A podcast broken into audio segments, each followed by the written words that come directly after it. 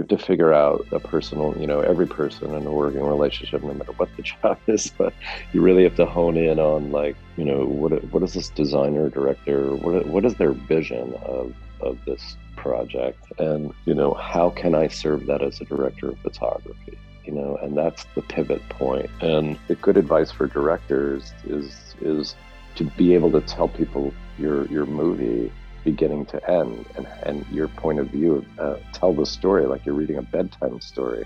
You hone in on on the script and and the vision of that script and you just have to be fearless and kind of relentless about how to get to the end you know? You you have to be kind you have to play well with others you have to you have to know how to manipulate things where people are moving money one direction for something because they feel the need to, and you want to move it somewhere else because you feel the need to to make the vision happen. And, and then it's about trust. I think it's you know it's about entrusting um, the, the team you put together, and and you know kind of the more you entrust them, the more you empower them, the more results you're going to get. And action.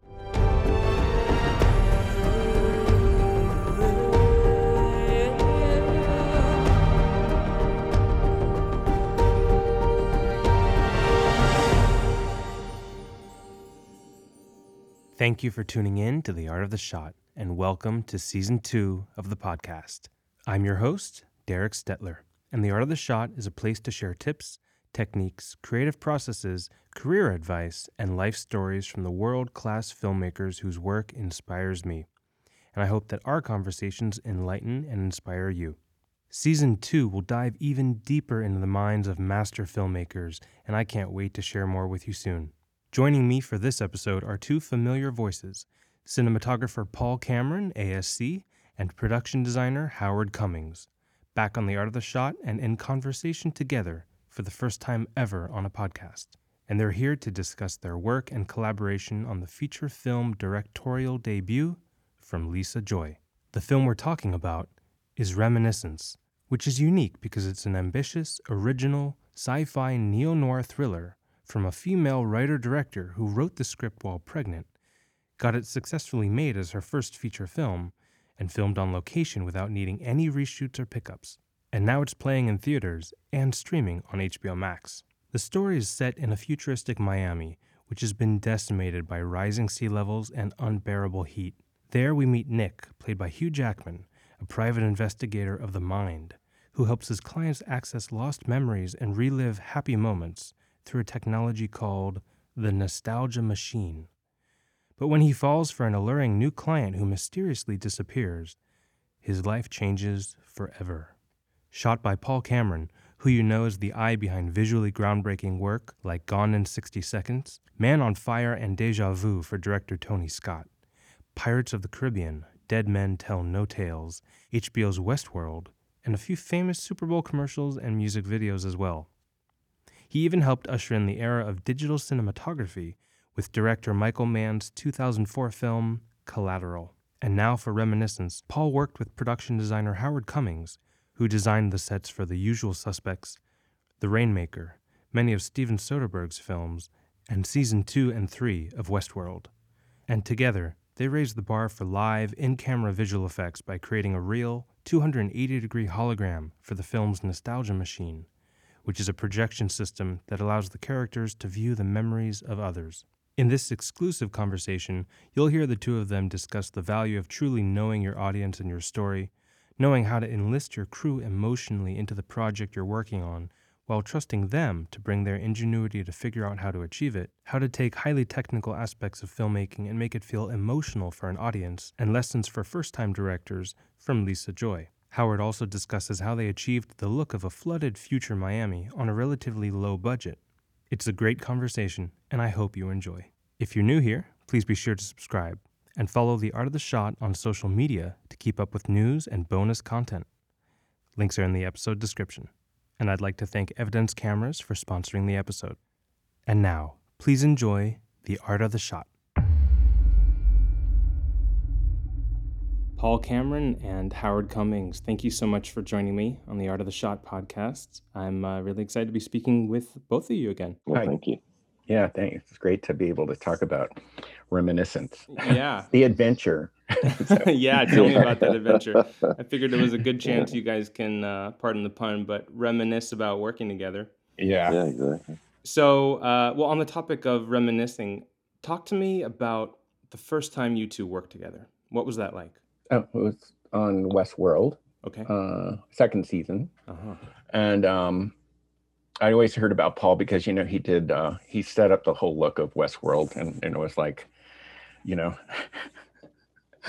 I remember me having to tell certain directors who came in I said uh-uh we always it's the backlight you're we got to shoot half the scene in the morning this way and the other half this way and I said Yeah. and you can thank Paul Cameron Yeah. Yeah. I, uh, because if you watch Westworld, there's some some instances when you're having a romantic thing between two people and they're on a horse at sunset. Yet the sun seems to be behind both their heads. Right. Yeah. that was the look of the film. It always had to look like it was a western, like Uh-huh. like uh you know like the, oh those movies did. And Paul Yeah. Paul captured that. So I had to live up to trying to figure out how to get in Paul Cameron's head before I even met him. But that's how, that's the way I see the world, Howard. Is I know, backlit, so- I know. You, it's true. It's true.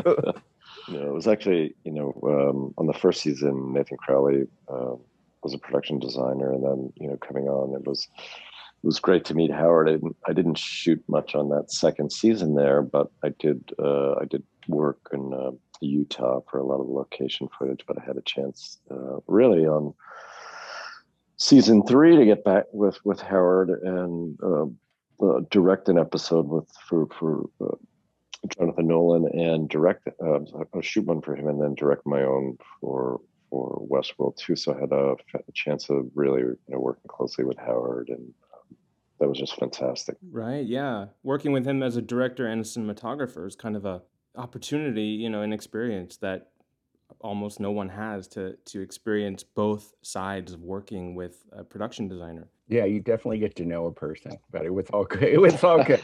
But uh, in the end, I've traveled around the world with Paul because I, we I shot. Uh, yeah, the first time was in Utah, which is you know, honestly, the whole look of the show is sort of, you know, comes from that of Westworld. And then we shot in um, Spain and Singapore. It was Mhm. great, and so uh, yeah, we've we've traveled like full circle, Paul, together. So we have, you know, and I think that you know the, the interesting thing is, you know, certainly as a director of photography, it's very rare you get brought in early, you know, on a on a production early enough to do kind of conceptual scouting and planning with the director and production designer. So, you know, as Howard said, we we did you know some initial scouting for season three, which is a quite a big evolution for the Westworld background of where where it was taking place and what the new world would be in Westworld. Yeah, you left so the park. yeah, yeah, So we left the park. That's yeah. why we needed Paul back because we go. we didn't know what the world looks like. You had to reestablish the whole look. no, we did, and it was like we don't know what the world looks like without Paul, so we had to have Paul. yeah, exactly. So I had to find the most beautiful backlit places in the world to take to. well, there was that one time. Remember when uh, Dolores was like uh, scoping out those guys, and we were in this um, amongst a bunch of high rises, and she was on an outdoor Uh-huh. like but the light was only good for this like half hour and paul goes we have to shoot so Yeah, yeah, exactly. and it looked gorgeous but it was like like you know okay we you know we had to time out you know we, you know it used to be you know dealing with you know you know mesas and you know rock formations now uh, season three was uh, all about skyscrapers Yeah, exactly. So Narrow windows of light. Go ahead. Go ahead, Derek. So, talk to me about the uh, Paul. If you can talk to me about the relationship with a production designer from the standpoint of a cinematographer and Mhm. that collaboration, and then if you can just switch over to how it is from a director's standpoint, because you have a unique view into both. Yeah. Well, certainly as as a director of photography, you know, it's integral to to you know work with the production designer. Anything as simple as picking a location and time of day, and um, all the way to you know a set, the size of a set, the orientation of a set, and and you know how it's going to be lit. Um, it's coordinating with with colors and look and feel, and you know again, you know fortunately on, on, on Westworld was able to spend a lot of time with Howard and really kind of conceptualize with that. And then, you know, working as a director, it just the ante goes up. It's really, you know, what are the pieces of the puzzle uh, from the script that, you know, need exacted, you know, uh, specification. Again, not only sets, but, you know, every single detail of a prop, of of uh, the feeling of every single location or environment you're going to be in and set dress all the way down to the set dressing the fixture everything you know that you might touch on as a dp but here it's like what is the shape of the light? What does it feel like? How many of them are there? What is the feeling of the set? What is the feeling of the street? You know what does the future feel like? Here it, it really goes you know kind of 10 levels deeper and uh, mm-hmm. you know working with somebody like Howard, you can he's you know very very brilliant and and, and uh-huh. talented, and you can kind of you know you know you can go the level. You can and it, and and the other thing is I, I'd say is you know I've had good experiences, very good experiences with production designers in the past, but you also have to be in a safe place, both as a DP and um, the director, to kind of be able to kind of you know talk about things and be wrong and bounce things around and take something to somewhere and then realize it's wrong and deconstruct it and rebuild it with somebody. So, you know, it's been great. Mm. So personality, of course, plays a big role in in feeling like you have that safety to be, you know, creative and not feel like you're going to be wrong. Yeah, I mean, I'm sure we'll talk about working on on Reminiscence, uh, Lisa Joy's film, but being fortunate to have you know consistency in a working relationship, you there's kind of a shorthand. I can mm-hmm. say something. I can I can see you know on Howard's face whether you know it's yes it's, something's interested in, and I, am not very good at mine. I'm not very good at poker. It's true. yeah, you're not very good at poker, but we just have a shorthand about things. That's and it helps save time. You know, mm-hmm. it's and and and if you look at you know some of you know great director and, and or certainly DP production designer relationships and you know in feature films and, and straight, you know, specifically feature films, you know, you find those relationships that have lasted through three, four, five films, which you know we're, we're fortunate to have. You do get a shorthand, and you do, you know, you get a comfortability so that you get a lot of the stuff over with, and then you can spend the time on the right stuff. Mm. And Howard, what do you expect or what do you want from the cinematographers you work with to ensure the most successful and productive experience working together? And then, uh, same question, but for a director as well. Well, I, I look at it this way like, it doesn't matter what I do with the sets or even the locations or what I pick and stuff. If the lighting is not good, you're screwed. Mm-hmm.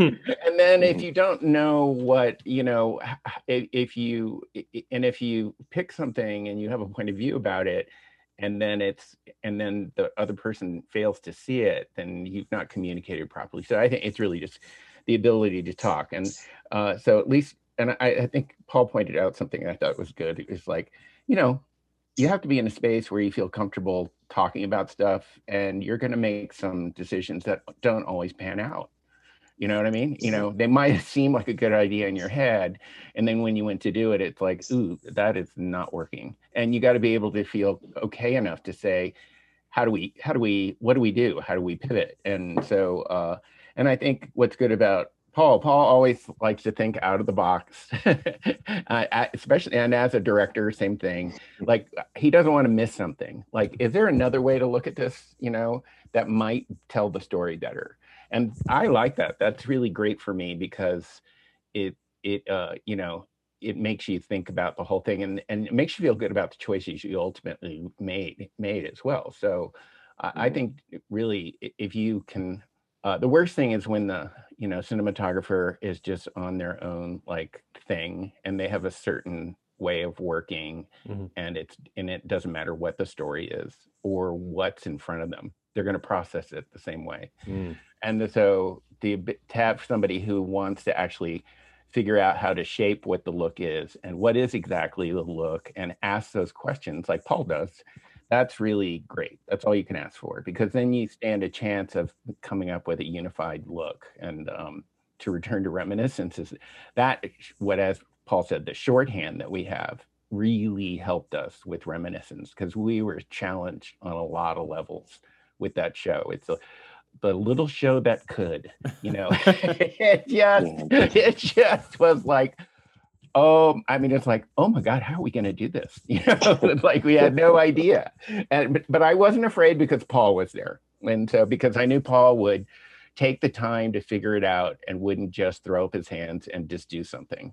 He he really wanted to figure out what is this thing, and I couldn't always tell him what the answers are. I I didn't know, and a lot of it especially on a show like Reminiscence, evolves because we're very location dependent. We weren't building everything. Mm-hmm. I, it's not like I mean, and mm-hmm. it was a big concept show on top of it all yeah. that was pretty much restricted by the fact that we mostly could only afford to shoot in locations, and we didn't have a ton of money. So it that's a whole different set of problems than something where mm-hmm. you you pre-concepted stuff and you're going to the dp with a bunch of concepts and say here's my vision of the show and they just kind of look give you a look you know like well, wait a minute we never talked about this uh, or uh, you know reminiscence was truly organic mm-hmm. on every level and what was great about also lisa joy who directed it is that she is also organic so yeah. uh, so which is great because we you know, because it, there was a forum, we were in a safe space where we could all talk about things without judging each other. Mm-hmm. And that's mm-hmm. awesome. That means that you could throw out a crazy idea mm-hmm. and we could all look at you and either laugh or go, hey, that's a great idea. And how do we do it? Or, you know, that's a great idea. I don't know how to do it. How, what do you think? And then, and just be able to freely talk about that. And that's, I think, was the special thing about, for me, about reminiscence because there were a lot of unknowns. We didn't know what the heck, how to do some of this. And, and Paul is a real a person who does his homework yeah. and really wants to figure it out. And, you know, even though it might, you know, it, there's organic, but then he also tries to figure it out. So th- that's all amazing stuff to be able to, you know, that doesn't always happen. Mm. Well, speaking of those conversations and being prepared, what should a director or cinematographer working with a production designer, uh, maybe let's say they, they haven't had too much experience in that area and they want to ensure the most, you know, effective and successful collaboration, how how should they be speaking to you if they may not know anything about how stuff is constructed um, or should mm-hmm. they do a bunch of research? Uh, do do you prefer if they just speak to you in conceptual terms or in their own terms about you know how things feel or just what it looks like?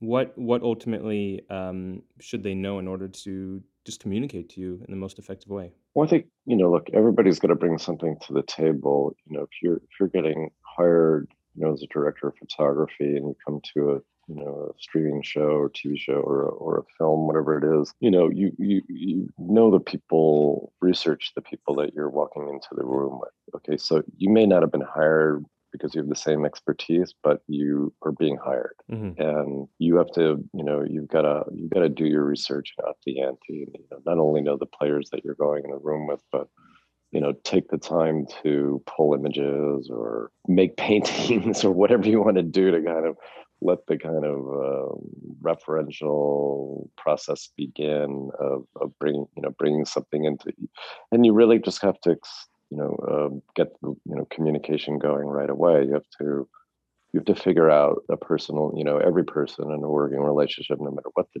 job is but you really have to hone in on like you know what what is this designer director what what is their vision of of this project? And you know how can i serve that as a director of photography mm-hmm. you know and that's the that's the the pivot point and you know like howard said it's it's it's problematic if you get hired as a dp and you walk in and you're just you know you're like a guitar player in a band and you know four chords mm-hmm. you know you you don't bring those four chords everywhere you go you know you you know don't call yourself a guitar player if that's all you have in your in your your toolkit mm-hmm. so you've got to bring much more to it. And, and then I think the other key thing is listening, you know, is like there's a lot of people that come into projects that I feel that are, you know, they have a, a certain agenda uh, or, or, you know, something where, where, you know, they have their idea of what it's going to look like as a director of photography or something. And it may not be totally inappropriate. Mm-hmm. It may be exceptionally brilliant as well. Mm. But you know you give everybody else the benefit of the doubt that that that you need to listen you need to process it you need to keep feeding you know it's like a slow fire just keep putting a little bit of wood in there and just kind of build it up to a nice level and keep it there for the project you know and that's that's what you do. Yeah. You know being a good collaborator is one of those things that i think is you know it's talked about so much but on the other hand for someone who's you know just kind of starting out their career the other thing talked about so much is you know having a vision and sticking to it and and being you know uncompromising in order to you know protect your art and and all that. So people when they start they get insecure they let their insecurities to the extent that they you know are having them um, prevent them from seeing other people's brilliance because they need to establish themselves you know? Yeah that that's tricky. I mean i mean i have to say for instance like both lisa and paul they definitely have a point of view. You know? And i have a point of view too but yeah. you are dealing with like hey no my movie looks like this. And i go well my movie doesn't look like that. And how do you reconcile that? You talk about it and you have to that's what i say if you have the safe space to be able to talk about it usually yeah. in in the van and you wait till they're in a weak moment like after lunch or yeah and then you kind of pitch your idea and they're kind of lulled into like I, i'll say yes to anything at this point because i've been in the van for eight hours you know yeah exactly. this is why after the first week of shooting you you bring them a gift of you know a nice scotch right yeah, yeah, exactly. yeah, yeah. I'm gonna so, remember I mean, that about the. There, there are no, there are definite tricks. Like, okay, how am I going to spring this idea on somebody? You know, yeah. and everybody. Timing, timing is good. Yeah, timing is a huge thing. But I, actually, you know, with Lisa and Paul, I, I, I didn't really have to worry about timing because mm-hmm. they were, they were generally, they knew, we all knew we were there to try to make a good movie as we could and and you know and try to get lisa her vision mm-hmm. which she has you know and then what's the best way to do that? And then what you know and then not you know you might not agree with all of her vision and you might have to figure out like how can i enhance that vision? Right. It's usually what it is mm. so yeah. I think i think you and i are pretty similar howard is like all you know we will you know gone the extra mile and planned stuff and you know manifested the crew and the the you know the the set design and thing and the lighting and everything. We get it all together and then you know uh, on occasion lisa would show up and then just say well geez i was i really love this but i'd rather do this you know you don't react to something like that. You just kind of take a deep breath and you listen. You realize, listen, that's the, the there's a reason no, the direct, I mean, the director's on the top. You know? No, not you know. it's often you know the director hears it, understands what you're talking about. You've shown them even concepts and stuff. Yet when they walk in, they kind of go, hmm, well, you just got to go like, oh, damn, I've done everything I can to communicate this. Yeah. But, but apparently it's, it is different when you're standing there. It's, there's yeah. a different feeling. And I go, okay. So, and I've learned like, there's no point in being defensive or weird about it. It's just better to, uh, to figure out how, uh, what can I do in my wheelhouse to fix this right now? And, and, yeah. you know, if you get too much of an ego about the stuff you create, you start then you start to get um, it makes you really cranky. no, and I think that's it. Yeah, it makes you cranky. And the other thing is, you know, it's is control. Like you, again, if if you have an agenda, you're bringing it into a project, and you feel like you can have control over something. I got news for you. You know, you gotta, you have to, you really have to welcome the fact that you, you know, as prepared and in sync and on board with each other you are you have no control you know the director is the one who has the control and it's it's both you know production designer and dp to to respect that and just spin you know at a moment's notice and you know say okay well you know follow the leader you know for good or for bad you know uh, you stay you'll make your point and move on and that's it you just have to keep going hmm. yeah. Yeah. Yeah. Yeah. yeah. It, it, it all, it's, I, be prepared for a change at any moment. Yeah. Yeah. Well, I'm going to ask you guys, uh, each of you, the same question, and and Paul, I'll start with you. Um, you guys had been uh, kind of referring to this already a, a couple times, but I want to know about the big challenge in reminiscence for you, and how did you solve it? Physically, the the, the biggest challenge was financial. You know, it was a very challenged movie. Um, you know, I had a, a, very huge appetite, but you know, you one always arises to the occasion to find out what you can negotiate to to do, you know, or po- point your your money and your efforts to for the producers, you know. But I think, you know, the the other thing this this film was complex in the sense that you know you if you read the script, you can count the pages and say, oh wow, it's it's a 96 page movie, right? And then you realize that there's levels of you know the usual kind of Nolan joy levels of reality happening. Mm-hmm. So you know you've got the rem, you know you've got the live action, then you've got the footage that's the reminiscence footage that's being projected onto the reminiscence machine, and then you have the reminiscence footage that the character is experiencing it. Right. Then you have a different type of reminiscence footage, which is like first person uh, reminiscence for some scenes where char- it's a character's point of view Yeah. of of going down a reminiscence. So there's like four levels of reality. And memory. Yeah, and memory. So it's so you're sitting there and you're looking at you know a one liner and you you know going through. Luckily, we had a very good good AD, and we're like, no, wait a minute. You know what? We need we need to shoot this live action scene. We need to we need to to to spend two hours shooting the projection angles for Mhm. it, which means that the actors had to come back and you know for very specific shots for shots that I had to figure out with with Howard and everybody and visual effects for projection angles and matching lenses and heights and stuff. Mhm. You know, then you jump in and okay, give me the you know different type of anamorphics. I'm going to shoot the emotional footage now, and then you know on some scenes it was like the first person footage, which was also kind of handheld or Steadicam. You know, actually, I think when people look at it, they're not going to have a clue of how complicated it was. won't. It was They won't. so complicated. It was like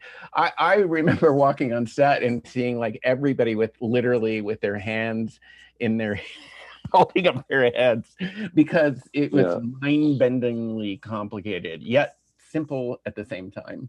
It- it- Yeah. Well, that's the beauty of it. you know. yeah, and That's that the well, that was the point. You had to make it look simple, even though it really was, you know, the, the how challenging that was. And like Paul said, and not for a lot of we didn't have money to throw at these problems. Yeah. this had to be Yeah. solved in economically.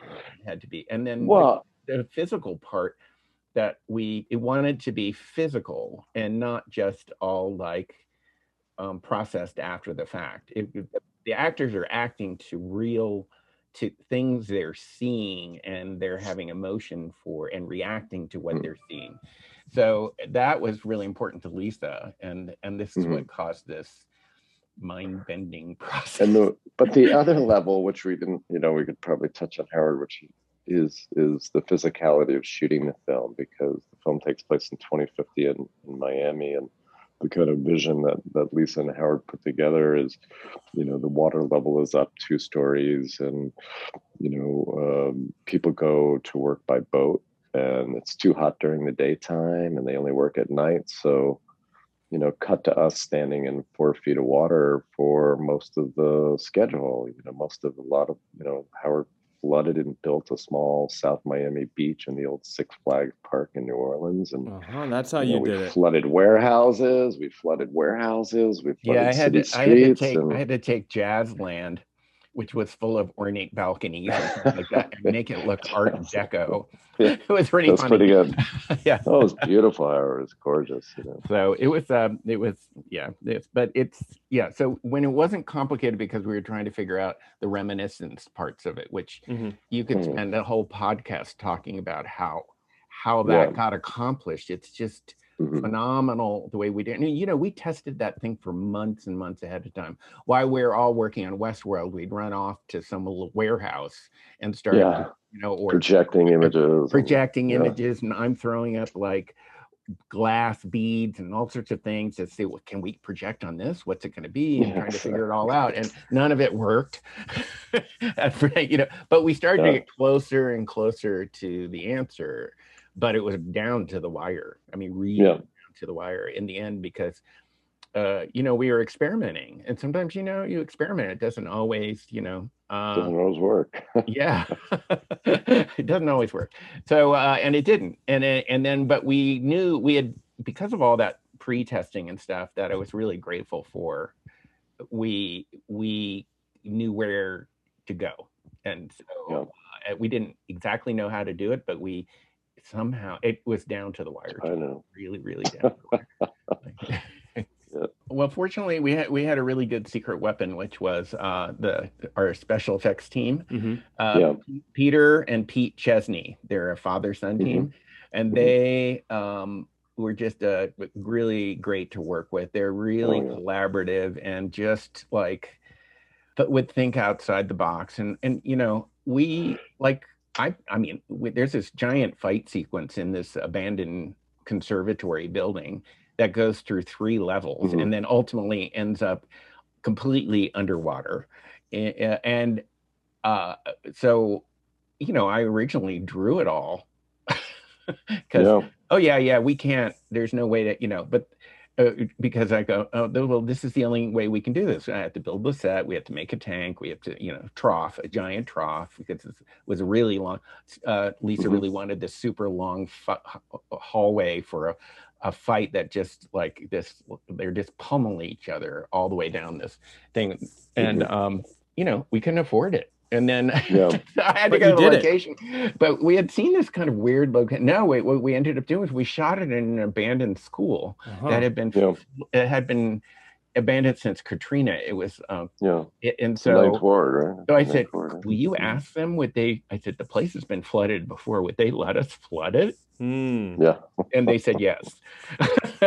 so that whole sequence uh, up until when they crashed through the floor Uh-huh. was was in a real location and Yeah. uh, and nobody does that and then the only way to do the street was, was the same issue i i Mm-hmm. couldn't afford to build it from the ground up Yeah. i mean we talked we talked about that we talked about going to different places to do that and, and then when we Some kind of backlot somewhere, maybe. yeah or something or yeah Mhm. and then and then that we could control or building it in a giant parking lot or something Mhm.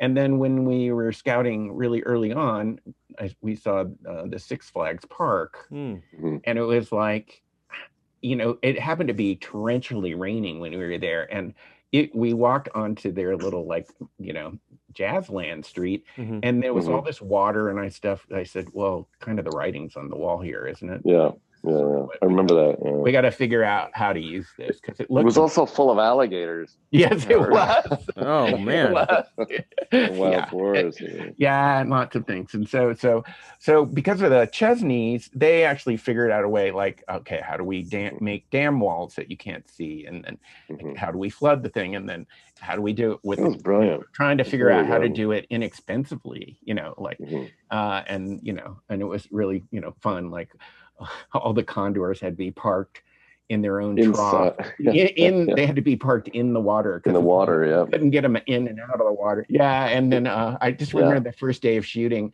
we hadn't quite figured out some things like how does the crew get from one side of the street to the other, and all Yeah. this, and what they did is they all started taking my set dressing boats and loading up the boats with Yeah. Exactly. equipment, Yeah. and they kind of waded across. You know, we we I'd imagine. we we decided one thing that was great was like the water wasn't going to be very deep, so we Mhm. could move we could Mm-hmm. Yeah. move around in it, and so and Well, we that- all wore waders. And it was, yeah you know, yeah we just had to be in the water. You just had to welcome being in the water. And, um, you know, some nights it was, you know, a relief to be in the water after being in New Orleans, you It's know, so 100 hot, degree yeah. weather. stand in the water was like, oh my God, this feels so good, you know. yeah And it was like Howard said, it was hard. We had to get, you know, all the gear loaded in. Um, so, you know, we could crane in a Technocrane or something like that. But it's, you know, these are also scenes that had to be filmed live action and then projection angles and then handheld, you know, uh, reminiscence, emotional footage type stuff. So it, it was, you know, it's water challenge plus, you know, um, High concept witty, you sci-fi. know, yeah, Yeah, it is. yeah with and uh, and then it, it and then because of you know what for me i honestly say uh, with yes that figuring out the reminiscence you know how to do that and how to do it in this physical kind of way and how to that was super tough and then you know flooded sets Yeah. yeah. are super challenging especially if you have, don't have a lot of money I said, but No for money. me, the thing for me actually, it was trying to find what the style was, and I, I have to say that Mhm. uh, you know Paul, uh, you know, seemed to have a vision of what it was, and I, I, I, I so I kind of latched on to trying to reinforce that wherever I could, yeah, and and and it, it because if you talk about random reminiscence and you and like people would say, "What are you working on?" I said, "This movie. It's called Reminiscence. And they go, What's it about? And I said, Well, it's um retro futuristic sci-fi film noir romance. Mm-hmm. Yeah. That perfectly It's described. det- detective story. right. And I was going, they're Yeah. going, what? And I go, I'm serious. That's what it is. And I, I'm so for me, it's like, it's like, for me, it was like, what the hell is, what style do we pick for it? I forgot. Yeah. Yeah. I forgot the other part was film noir was when it probably Mhm. maybe Sure. should have been first on that list. And so, and I, and in the end, that's, I think it, it we did try to approach it from that direction, from the sort of, I think I call it a futuristic analog noir uh, romantic thriller. That's what Yeah. I've been calling it. yes, And people exactly are people right. are people are like same thing. Like we haven't seen that before, and I think it's you know I mean that you know it was like the, you know but early discussions with you Howard and and Lisa was like you know I remember we people are like oh you watching you know ask me you know did you watch a lot of film noir? No, we talked you know we talked about things like Body Heat, like the movie Body Heat, like Mhm. specific scenes of like you know uh, Miami tropical environment, warm skin tones, sweaty skin, you Mhm. know, and that and, became and like for, for me, yeah, you know, because I'd always worked with Lisa and Paul in the world of Westworld, which is a really controlled color palette, really controlled. Mhm. Like they we we don't veer much beyond black, white, gray, and some when you're in the West, brown, brown. yeah, So um, and you know, green if there's trees and stuff. But um, but for this, Lisa wanted color. I mean, she's yeah, it's Miami. It's got there. You got to Mhm. have color. There's color in everything. And it was like, so it was like, okay, how do we make dealing with that color noir? That those Mhm. two things don't obviously always go together. Uh, Yeah. Yet somehow it happened.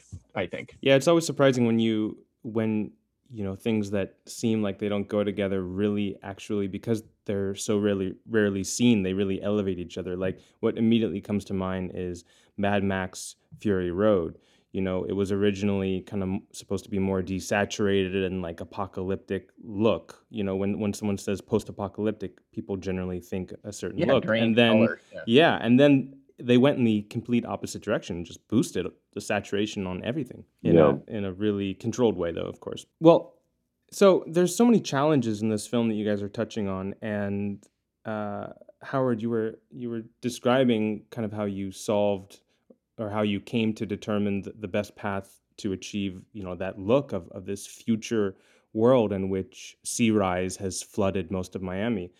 Um, and then, you know, you mentioned the special effects guys are the ones who ultimately kind of solve the challenge of, of flooding the locations. But, you know, given your budget and the constraints you're you're mentioning around that, how like what was the method in which those streets were flooded, in which that abandoned school was flooded? Yeah, you did. I mean, it was actually pretty simple. In the end, it was um, uh, uh, kind of sheet metal, kind of dam walls. Mhm. uh, You know, which didn't have to be very high, right? And and because of that, actually, the water pressure wasn't so great. So we could just use like two by fours and stuff for bracing, Mhm. like a, a frame bracing. And you so you you know you have to bolt those all to the ground put on the sheet metal and then put it like kind of a rubber gasket thing at the seam at where the seam hit the where things hit the Mhm. floor Okay. and then you could kind of and then i had to kind of design around things like um uh on the in the in the um south beach section you know the flooded street docks are hiding a lot of the dam walls Mm. you know that, uh, Mhm. so i'm covering that so you don't see it and then we of course so it didn't look like that um, we had to go into some of the buildings but because it was an abandoned amusement park that wasn't so hard we did the same approach for the for the um, school that we shot in uh, but i had to like we had to like i had to build um, things to kind of cover up what where the dam walls are or it had to be just beyond the door you know on the back Mhm. side of the door. So it looked like the water was going under the door but it wasn't. Mhm. i mean but, but and it was but we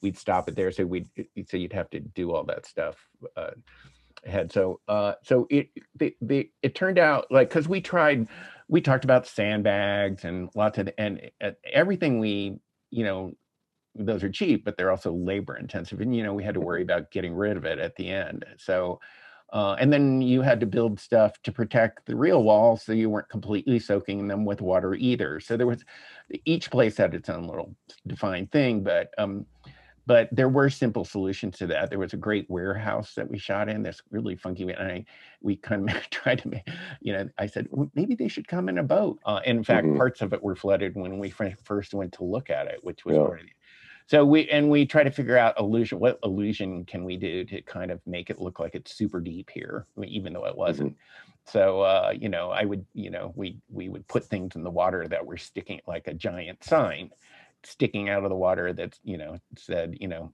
it said something you know, that was half submerged stuff like that just to kind of reinforce it and how is the water physically brought in, or what you know? So you're not just like waiting around for days for the water level to rise. How how was that part uh, achieved? Uh, they would pump it in. Uh, we'd we'd figure out. Uh, in some cases, it had to be in trucks. Mm-hmm. I think the school was in trucks. Mm. The we had access to water at the. Um, of course, we couldn't use just you know swamp water or anything because there were people in it so it had to be relatively clean water you know it it usually took it like for the i think for the miami street it was about a two day fill mm. it wasn't mm-hmm. terrible you, but it meant that i couldn't be like you know i had everybody like madly set dressing stuff and of course we were supposed to be done and of course we weren't so we were all like you know, everything mm-hmm. we ended up doing all the final touches were and I, the same was somewhat for lighting too.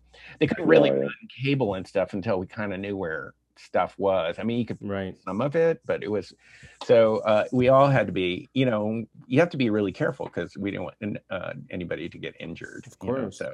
I have to just say hard like just um you know even that's that south miami beach set we we were shooting on another part of the park and we had uh, we you know we were scheduled to be on the on the uh, the South Beach set. We we basically showed up and they were you know art department was screwing in the last art fixtures or putting down the last cable. And yes, the practical lighting because it was all night shooting. Yeah.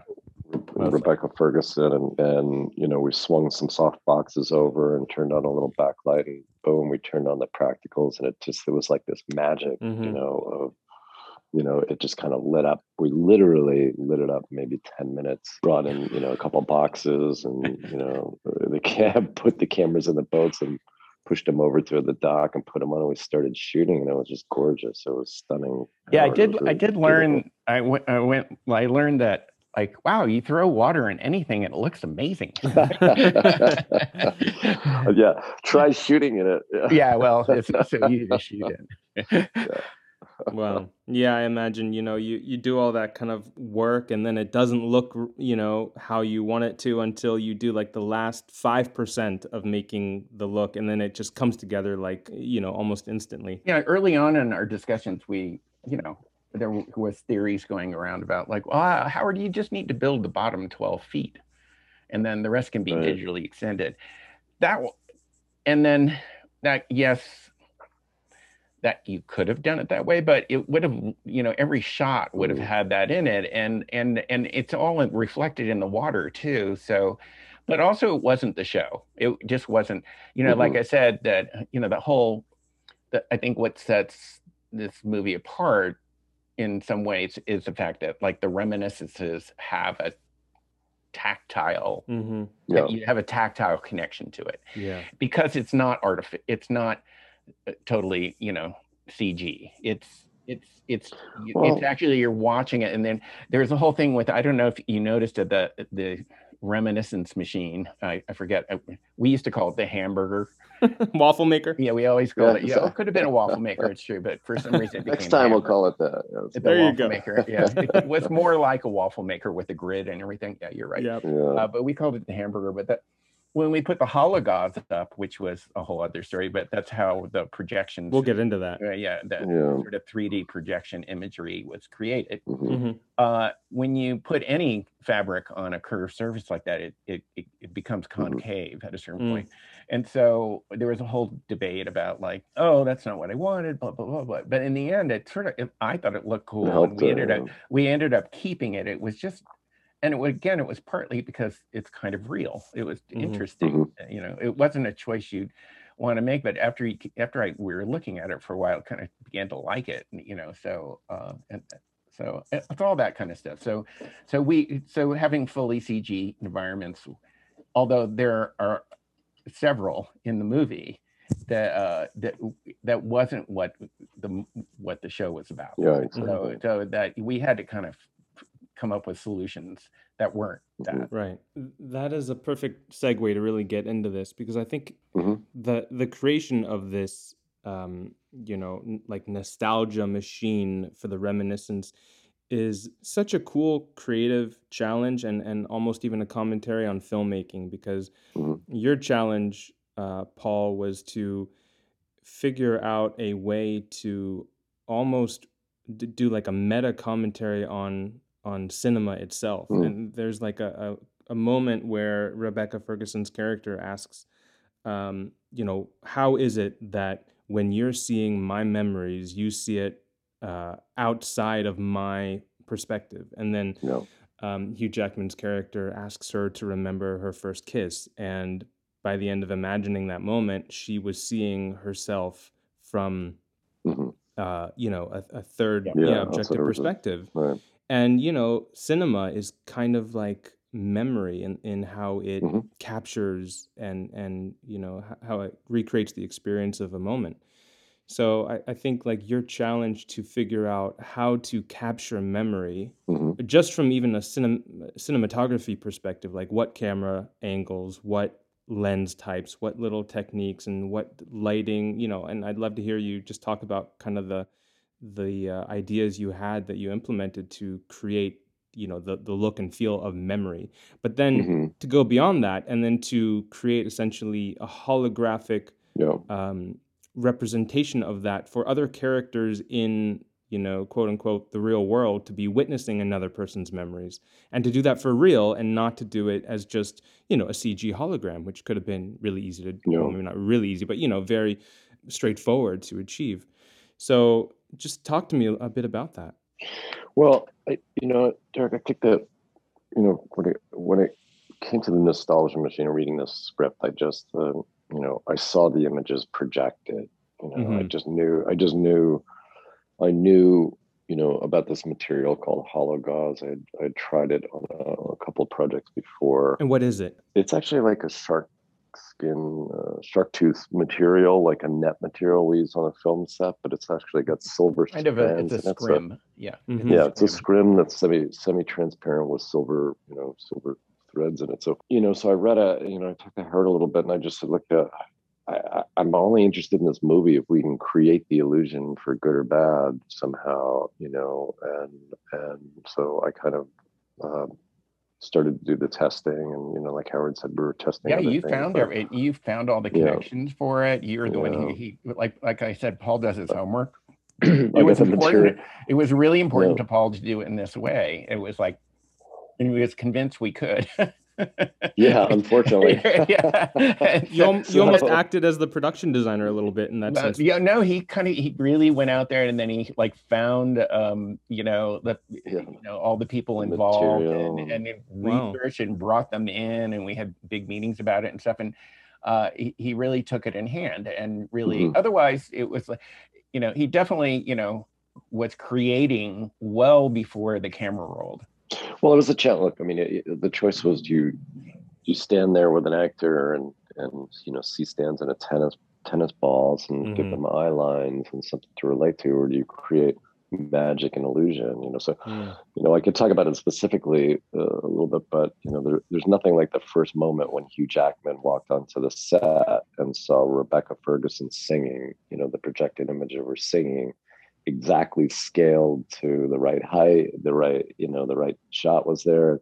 He was looking at her and you could see the smile on his face, like this is, you know, insane. This is where is she? you know, and that, you know, that's kind of um, you know, the sleight of hand that that that we all contributed to make. But uh, you know, it, it was kind of the genesis was uh, to create it as a, a, a real effect, and then you know, it didn't change the fact that again, all the angles had to get planned out, even if we had done it with blue screen or whatever. Everything had to get planned out and previs. And Howard and I worked on angles from the Well, set that we, were. honestly, you know, Paul sat with Walter Schneider, who was the guy, the set designer who uh, drew Mhm. up the bank set and the, um, put together the hamburger.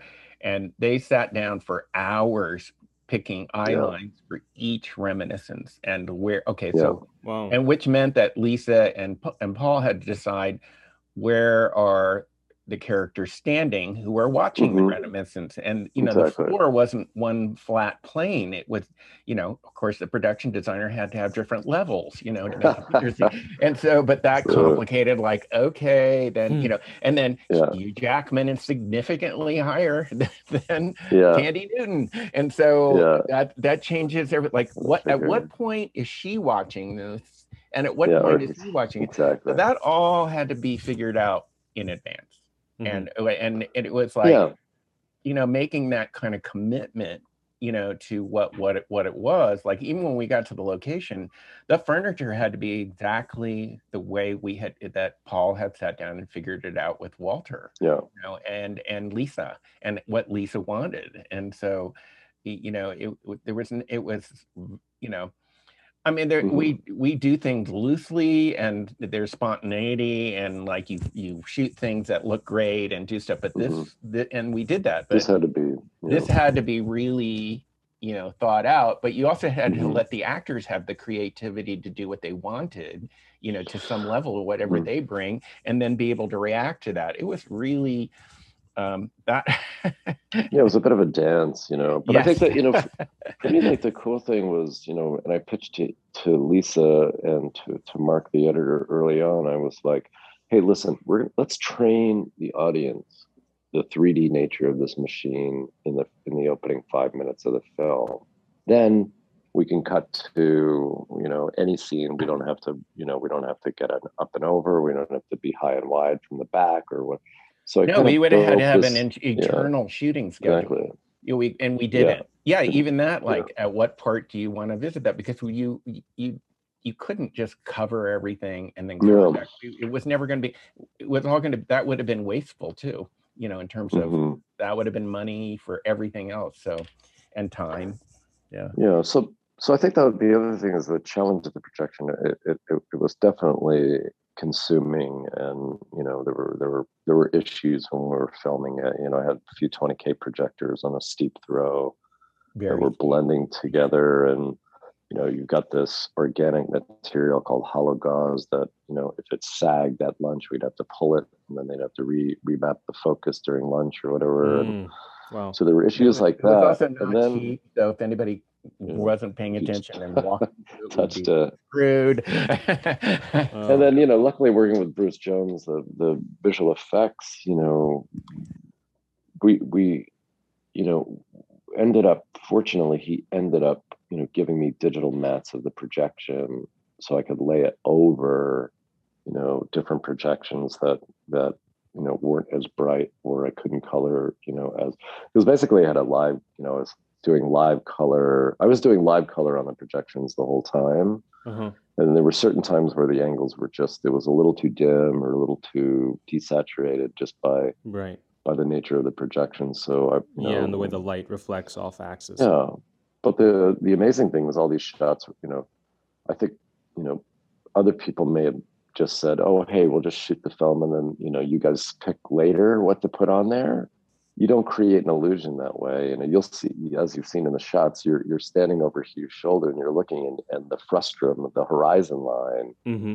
of the image is matched to the horizon line of the machine on every single shot. So that means every lens, every camera to, you know, actor to actor to screen is all figured out. Every Wow. single shot is Yeah, figured there were and- times. There would be times when I would uh, be at the location and and people were, like crew people were going, "What's going on?" I said, uh, "I said it's all about horizon line and eye lines." And I said, and I said we just got into a hole where we thought we figured that out, but I said It, Yeah. I said it's super complicated, and I know it looks like they're all picking Yeah. their nose, but they're not. Their minds are all exploding right this second. But Yeah, and the crew would I- look at me like, "What are you doing?" Yeah, the I'm like, crew you did know, not- measuring and st- they, they, they, they no got a little better as we went along, but the, I think, or they began to just ignore it because they were going, "Who are these assholes who are just trying Yeah. to like? Why would they worry so much about it?" But it was true. It's like, and I was, yeah, it was funny. It was it was funny, but funny. very sad. yes, Yeah, the eighties. Try figuring that the out. at 80s in the corner hour. grabbing grabbing you know like almost crying and you know um you know bruce bruce was you know he took it on that part of, I, what was great i thought is that he actually took it on to solve the problem physically first even though he was going to eventually you know work on it on another whole other level he wanted it Well, I to had to dump it on him. You know, I had to you basically did, dump it yeah, on him. because we had to start Yeah. shooting, and like I said, we didn't quite solve the problem, and it's like five Yeah. days before Yeah. shooting, and I'm I'm going, like- and everybody's going, "Uh, "Is this okay?" And I go, "No." No, No, Bruce and then poor but Bruce is in there the all same- night long with the can. You know, I walk on and I walk in and I go, "Oh, that doesn't look so good," and then I walk out. but he he relentlessly stayed in there to make yeah. it. I was like, "Here's the projectors. Here's a camera." But this is after in. months of you doing Yeah, work on it, months, and oh yeah, yeah. had to do yeah, your other- other job, which was actually shoot the show, shoot a movie. shoot the movie. Couldn't do the projection. shoot the movie. Yeah. Yeah, and Bruce stepped in. good. He was just amazing. He just really that he took it on, and he, he he's a very smart guy. So hmm apparently he He's smart. he figured it out. You know, and I think look the the qual like I think you hit on it, Derek. The quality of the image on the machine and the fact that it's transparent and the per, you know Howard's production design of the of, of it and the lighting Mhm. that I did with Ian Kincaid and Chip Carey and you know this it it you know the key thing was to create kind of a romantic magic Yeah, you know and that you did it. that's what it you know, and and that that kind of hats off to the cinema thing is like these are the illusions that you know make movies important, you know, and make makes the experience of going like if you see this movie on on a IMAX screen, you know, on a silver I did. Oh, you did. So you see if if you see a laser laser IMAX, it's an experience. Yeah. You know, um, it's not watching it on your, you know, it's a, this film was not designed to watch on your phone. It's it's it's a, the theatrical release is beautiful, but the IMAX and the Dolby are just incredible. They're they're an experience. You know? You know, all, I'm just laughing just because yeah, you know, I have this journey because being I'm sort of a everybody part of this team. A lot of them had started with Westworld, and and I came into it a little bit later, so I walked into it. But there, but but everything they touch is all be it, it comes from loving film and films. Mm.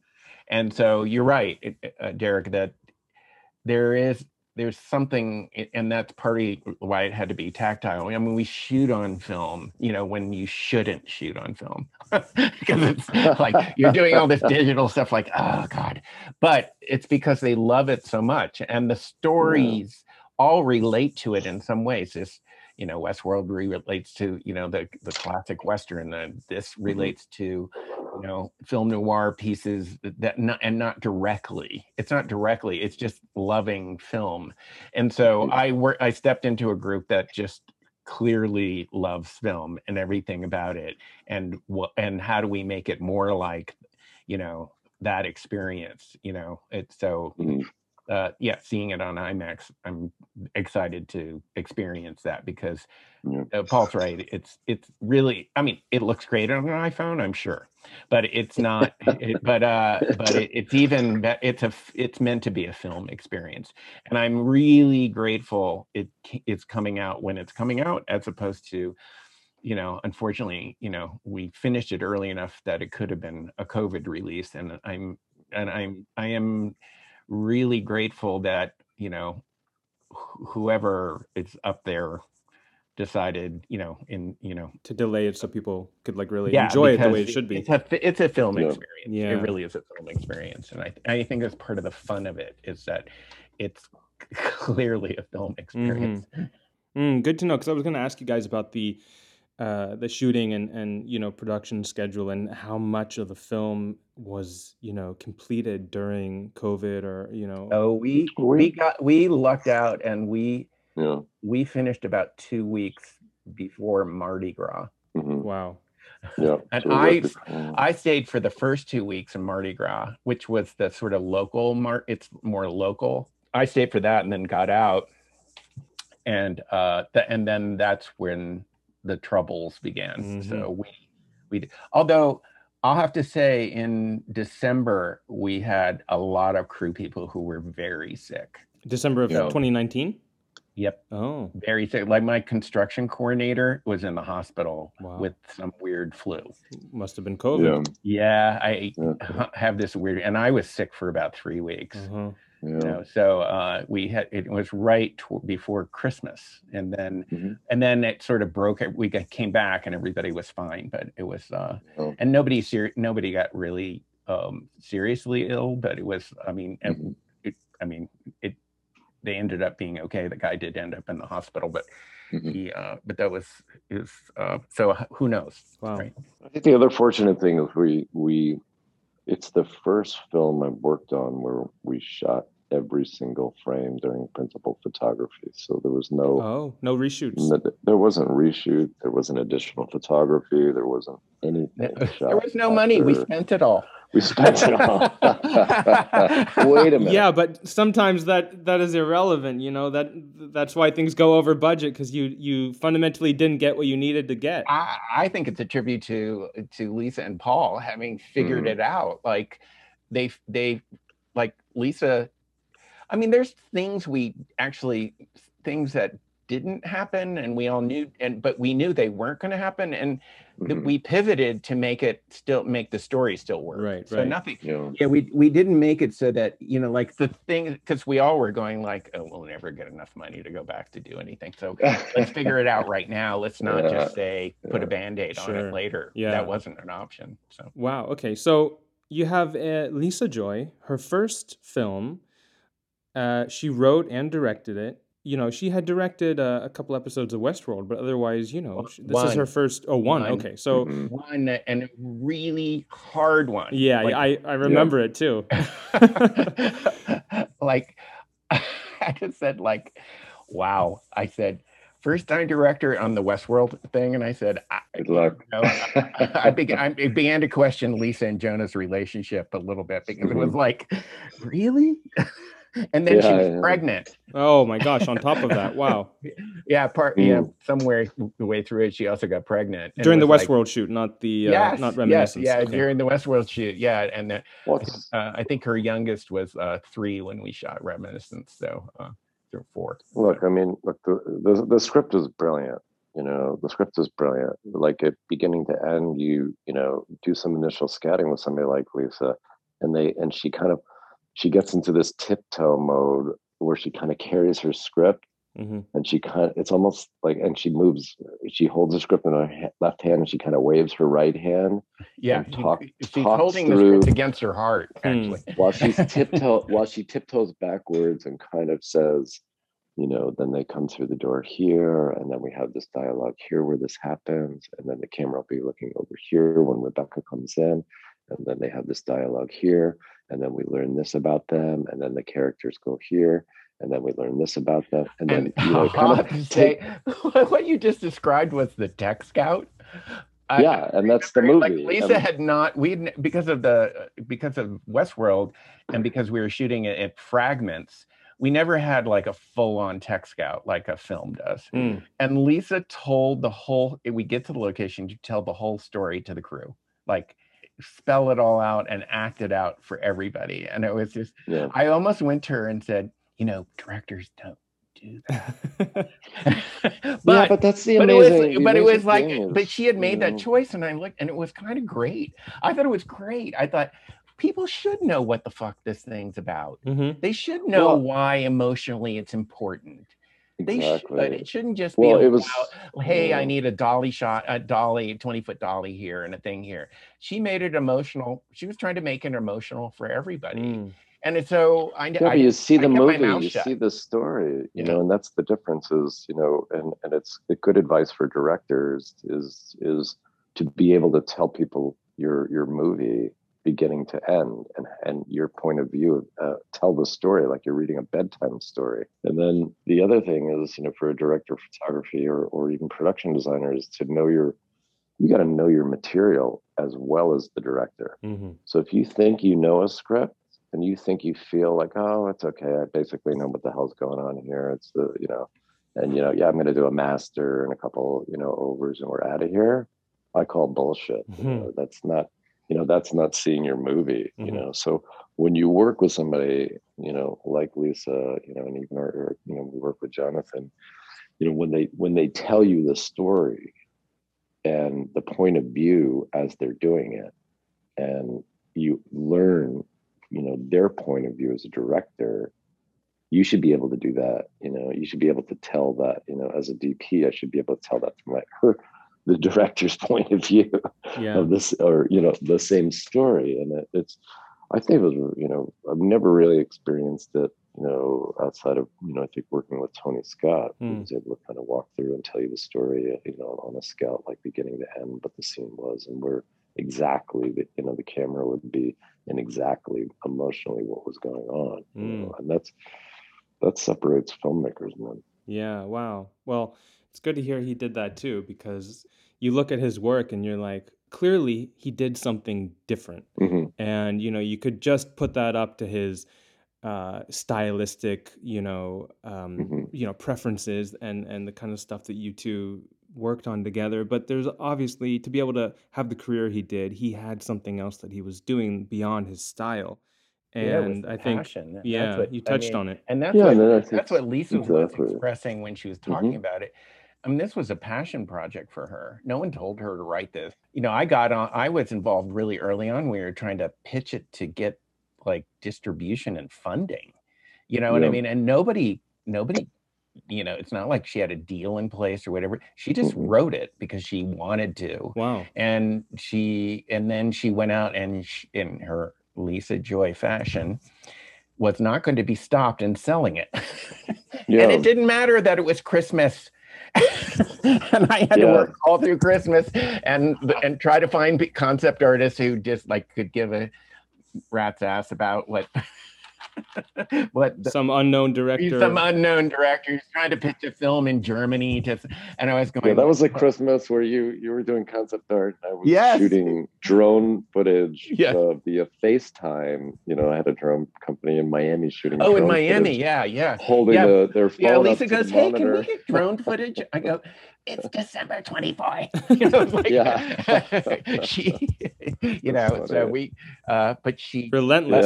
Yeah, yeah, but you know, and but you know, also, I mean, she she'll ask. She is not afraid of asking, and I actually No. think to be a director, you have to Mhm. not be afraid to ask. Yeah, you have to be bold. yeah. Yeah. I mean, you Mhm. have to figure out like, what do I do when they say no? Mm. But you have to be, you have to not be afraid to ask. Mm. So, and she's not. She's just like, and then and, and she asks in such a charming, Yeah, nice yeah. way. It's really hard to say no to Lisa, Mm. Yeah. unless you, you know. That's what was funny because she she'd say something and and then she'd look over and she goes, "M- maybe not. Look at Howard. Yeah. and she goes like, she would gauge the ass. Or on- not. on, on, on, off of Howard's. yeah. face, So she, think I mean, she had awareness about what she was asking for. She just Yeah, wasn't afraid to ask for it. She knew what it took. She just wasn't afraid to ask, you know, and that's funny. bravery. She's brave. She's a very brave person. Feels like you'd have to be because if you look at this film in some ways, it, it seems like a bit of a miracle. You have first time female writer director on a ambitious sci-fi original film. And from what you guys are saying not you know not with some deal in place where it's you know whatever you write here's a hundred million dollars to make it. You guys had to fight for that. And even then you know it was comparatively for for what the the uh, end result is i'm sure and, and certainly what the vision was you know a low a lower budget film and it was created it's being released and it was made without having to do any reshoots too. I mean, Yep. all this stuff is kind of amazing. Not Yeah, yeah, for somebody first time. It's like, yeah, Yeah, what a great example for like a, a first time director to learn from. the other factor you ki- the other piece of the puzzle that you did leave out okay when you're lucky enough to get the funding from a studio a big studio hmm keeping control of it. Right. Oh, because then and uh, then you give up the control like in exchange for and, the funds. and that and because eh, like Mm. paul said people have their agenda and you know and certainly people had their agenda. This movie was a certain kind of movie and it was going to fit into a certain kind of slot and they were going to invest a certain amount of money into it. And and that didn't include all of lisa's vision. And she never gave up. Hmm. she never gave up. And I, after i saw the film i just went oh my god you i don't know how you got Yeah. what you talked about. From day one you got what you talked about. And you were told no so many times you know because people it just wasn't the setup. And she figured out a way to make it all happen and that's a real strength for a first time director Yeah. to be able to have the strength of conviction and passion and also to just say no this is what my film is and you're going to give it to me and they did and they did uh, well Yeah. they not to the full extent that she wanted but but they gave her what she, what we what you needed. Yeah. to do it and and and she's smart enough to work with making that happen and not just throw her hands up or pitch a fit or do whatever. She never did that. Right. she just she or she just kind of put at one point i remember she put her foot down when the schedule came out. She just kind of put her foot down. And i was like wow.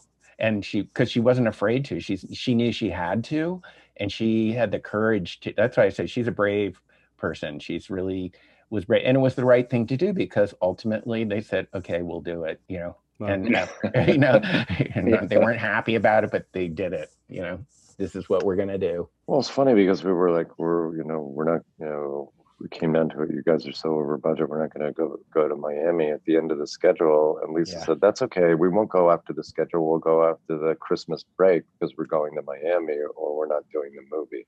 Yeah. And we That's were already I- shooting the movie, and and it's kind of. And then when you listen to the argument, the producers are, how can you, you know, it's that same thing of like, you can't really argue. Like, this is a film that takes place in Miami and it's not a CG film. Of course, there's a couple of CG enhanced shots in there, but, you know, we did, you know, we did it, we did it. And this is the way, you know, Lisa and, and, and Jonathan work. And, you know, when we do these, you know, we did it on Westworld. When you go to these locations like Miami, you basically have two crews shooting you know around the clock so Or three. time to, Yeah. yeah or three so the time you get off the plane to the time you get back on the plane you probably sleep about an hour and a half you're you shoot you know morning noon and night Wow. and you still go out and have dinner and drinks and maybe go back out and you know shoot some more and get a couple hours of sleep and laugh about it and get back in you know the next morning and you you know and that you know the difference is everybody kind of rallies to it because they you know were enjoying the people and the material Mhm. and and the product you know and that and the fact that we weren't you know we didn't have a bunch of studio people or or, or you know network people or something saying you know no no no you can't go over 11 hours you can't you can't we found a way to do we find it we find a way to do everything we can possibly do to take advantage of the locations and time we're at Hmm. You talked about a few of the things which really led to, you know, Lisa's successful um, mounting of this film and, and and getting it basically just in the can, eh, you know, in in a way that she didn't really compromise her vision. I feel like there's um, there's so many lessons there for like a first time director about how to, you know, deliver and yet not compromise and not go over budget, not need reshoots, you know, not run into all of these problems that um, seem Mhm. seem inevitable for a first time uh, director. Is there anything else that you personally witnessed that would be, you know, from working with her on this, that would be uh, worth sharing for any other first time directors? Yeah, I mean, I would, I, you know, just having started kind of directing myself more, you know, you you, you just kind of you hone in on on the script and and and the vision of that script and you're you just have to be fearless and kind of relentless about how to get to the end you know? You you have to be kind you have to play well with others you have to you have to know how to manipulate things where people are moving money one direction for something because they feel the need to and you want to move it somewhere else because you feel the need to to make the vision happen and and then it's about trust i think. It's you know it's about entrusting um, the, the team you put together and and you know kind of the more you entrust them the more you empower them the more results you're going to get. Mm-hmm. and that's probably the the key things you know for me. I, I, I totally agree. And and lisa's really good about that. She she trusts her team to bring her what she's asking for even when she knows it's not really possible you know she trusts yeah. them you know to a fault and then she and then when you say or or when she looks at my face and go well maybe not uh that mm-hmm. when you know you, you, can't do it she will adapt herself so she yeah, how, knows her, how, she knows her audience she knew who her audience with her crew is and she mm-hmm. was very careful to to enlist them emotionally let them know this is a passion thing for her and that she yeah. she will she's done her homework I, you know, and, and, clearly no one with, you know, Lisa did her, her homework. I mean, she just never mm-hmm. stopped. And, but she also did that on a producing level. She, she knew her audience. She knew who mm-hmm. she was dealing with. And she knew at one point, I have to put my foot down mm-hmm. and I have to mm-hmm. fight for what I want. And we're going to go to Miami and this is going to happen. And we're going to figure out, you know, maybe I won't get all the days I want, and maybe we have to do, shoot two units, and maybe I have to, you know, figure out how to juggle all this stuff. But I'll do it because it's really critical, and and mm-hmm.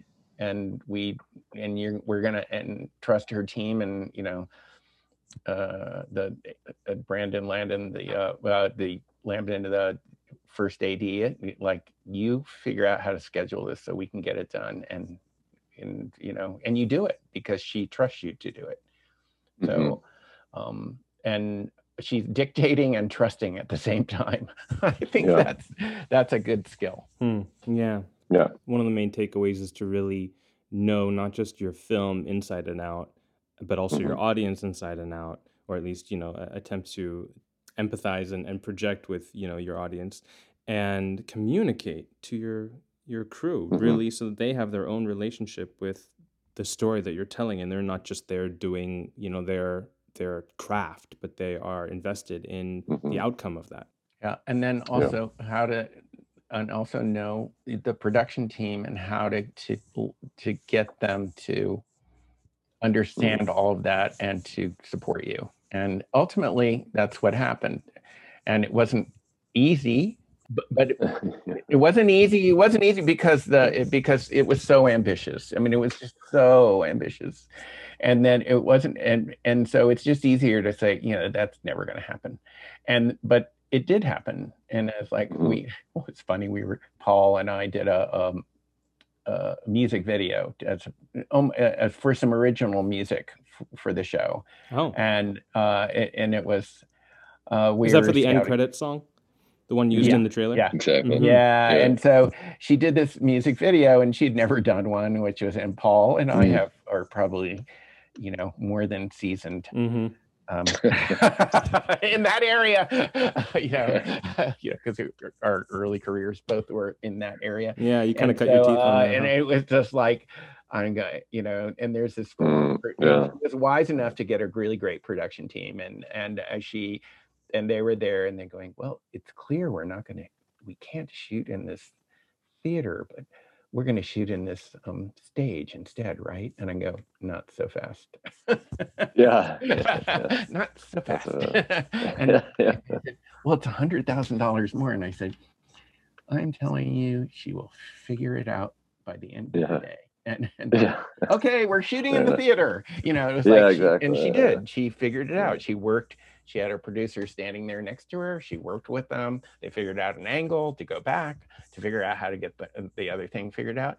So you, I mean, as mm-hmm. you know, for a first time director, that's pretty amazing. Wow. It's pretty amazing that she had the the you know i mean she's a first time director but she's also you know you know written and show run a, a very complicated tv Yeah, series so yeah. So she's learned no- along the way. she is not a novice Yeah. in any any regard especially to producing and producing things that are way more ambitious Mhm. than what the what the production part of it with, is prepared to deal with so she had a lot of experience with that so she maybe she had a leg up on you you know she's not a first time director in Sure, that she way at she's all. not 24 year old Spielberg making no Jaws. she knows she knows her stuff Yeah. and she, Yeah. she knows her stuff and she and she knows when how to play ball and and when to play hardball and when to play softball and when to and when to put on the charm and do all that and and, and that's what makes it great working with her because you you do feel like you know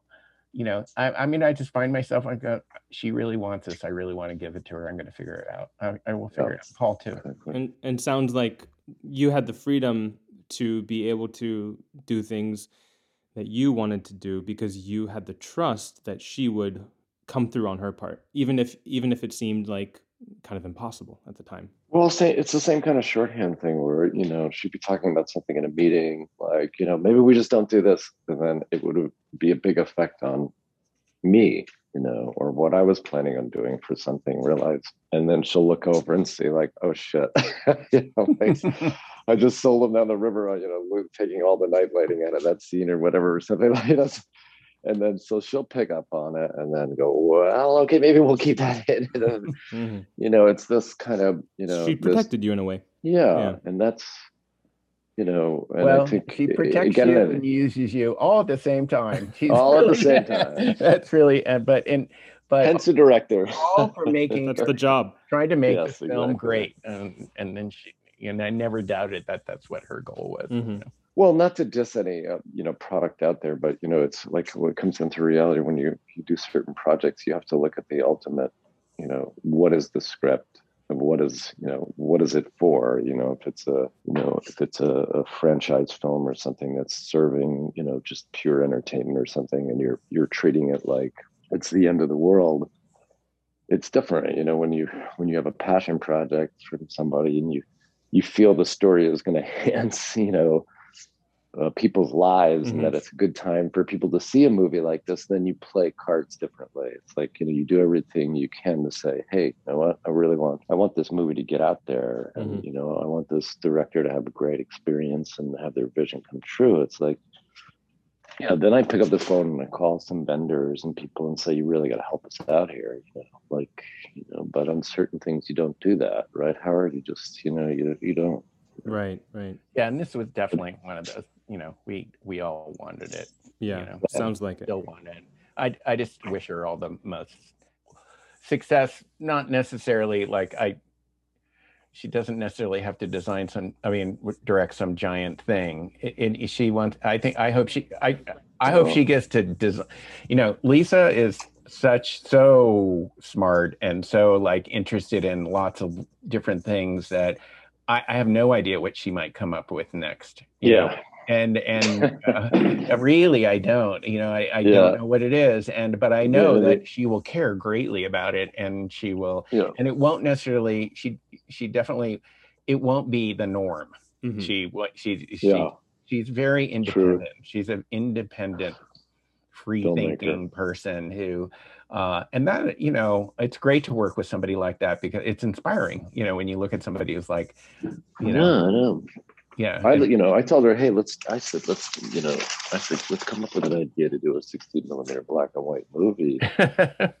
And she said, when can we start? You know? Oh. And I was like, that's, you know, that's the kind of thing where you're like, you know, you're willing, you know, if you're, you, you kind of separate the people that are like, you know, look, here's a per, you know, quite clearly she's getting offered major franchise movies and, you know, uh, all, all the way through the, you know, Star Wars, you know, so this is not, this is not somebody who is being taken lightly in Hollywood. They know she's a powerful force to contend with, extreme talent, and you know a great you know future ahead of her. So you know to have somebody say she'd rather do a 16 millimeter film than you know a massive uh, a massive film. That's that's an independent filmmaker.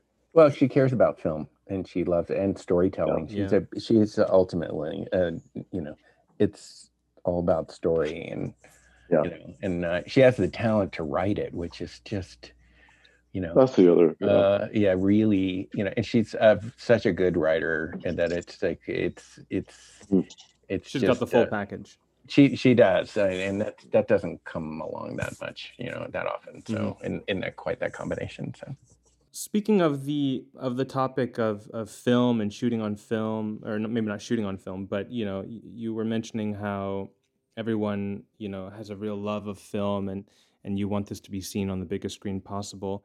I know Reminiscence was shot on the Sony Venice camera, so I was wondering what, exactly. yeah, if you could discuss that, what creative and technical considerations were behind that choice. Well, it was pretty simple. We wanted to shoot the movie on film. Of course, we wanted to shoot it on film, and and you know, I did the initial tests of the projection, and I just said, listen, we're you know, there's a feature on the Sony Venice where you can use a very high ASA, like a 2500, Mm. which you can't get on on on film stock, you know, and and it just you know, it had the sensitivity needed to record the projected image in the in the set so it just became kind of prohibitive to carry a film package and Gotcha.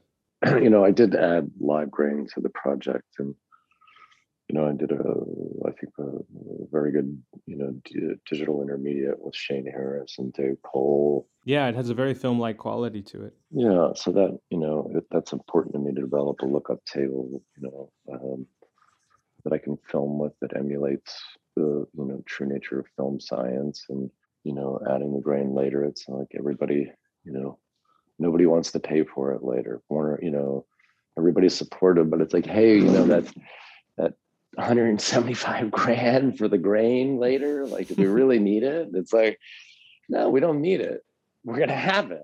You know, because he said yes. You know we don't need it. We said yes to it you know months ago. So of course we're gonna have it you know, like uh, you know and that it, it makes a difference when you look at a film Mhm. you know unfortunately there's something about the silver screen and, and and silver crystals being you know light being put through it that created the original magic that brought people to it. And it's the same thing like you know listening to you know badly streamed music where you you, you think you're hearing the song but you're not hearing the song you're hearing half the song and, Yeah. you know i mean i as good as digital is you're hearing half the song you know so it's just the way it is so if you you know in this case you try to add grain and come up with a film look and emulate it as much as possible and it feels like it pretty damn close but it's half the song you know?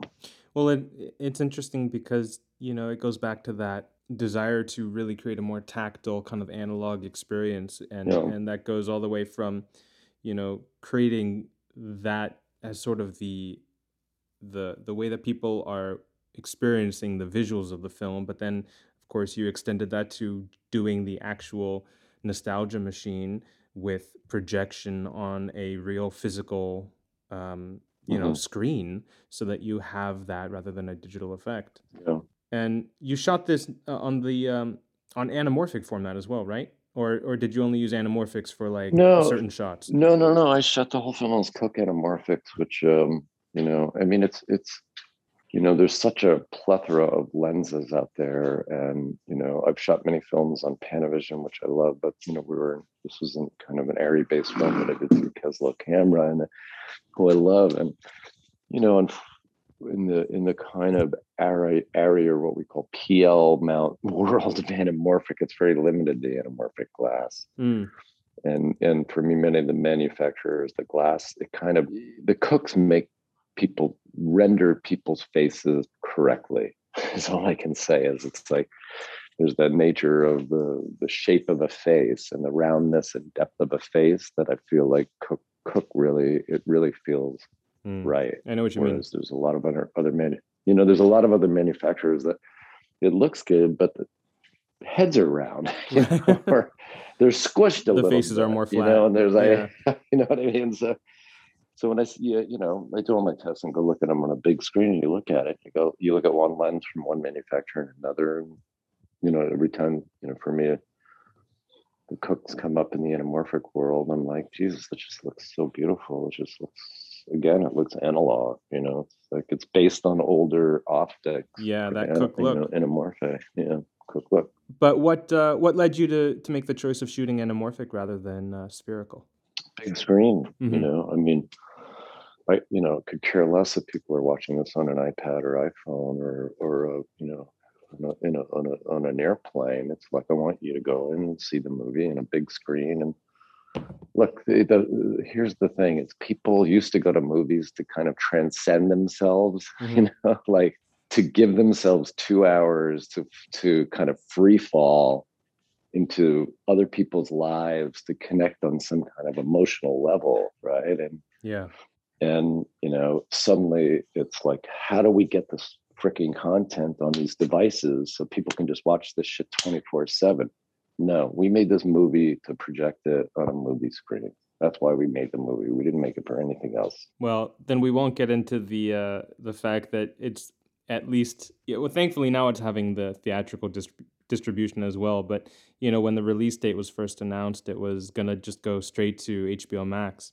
You know, of course, that's due to the the way they uh, Warner Warner Bros. chose to you know do their their release strategy after the pandemic became you know the thing that it's been. But um, we won't get into that decision, but I'm really glad that at least people will get the chance to see it the way that you intended it to be seen. yeah that's good So I had, you know, one of my last questions for you, Paul, about shooting reminiscence is, is about the reminiscence and how you conceived, you know, the visual approach to shooting memories. Because I think that is such a cool challenge in a way that I've never really seen in, in any other film. You know, you have flashbacks, and that is kind of you know over over the decades, you know, a certain kind of film grammar and and has been Mhm. established, and of course, you know, cinematographers and directors have have uh, experimented with various techniques to create this impression of the past and of memory and and kind of thinking about how do we experience our own memories.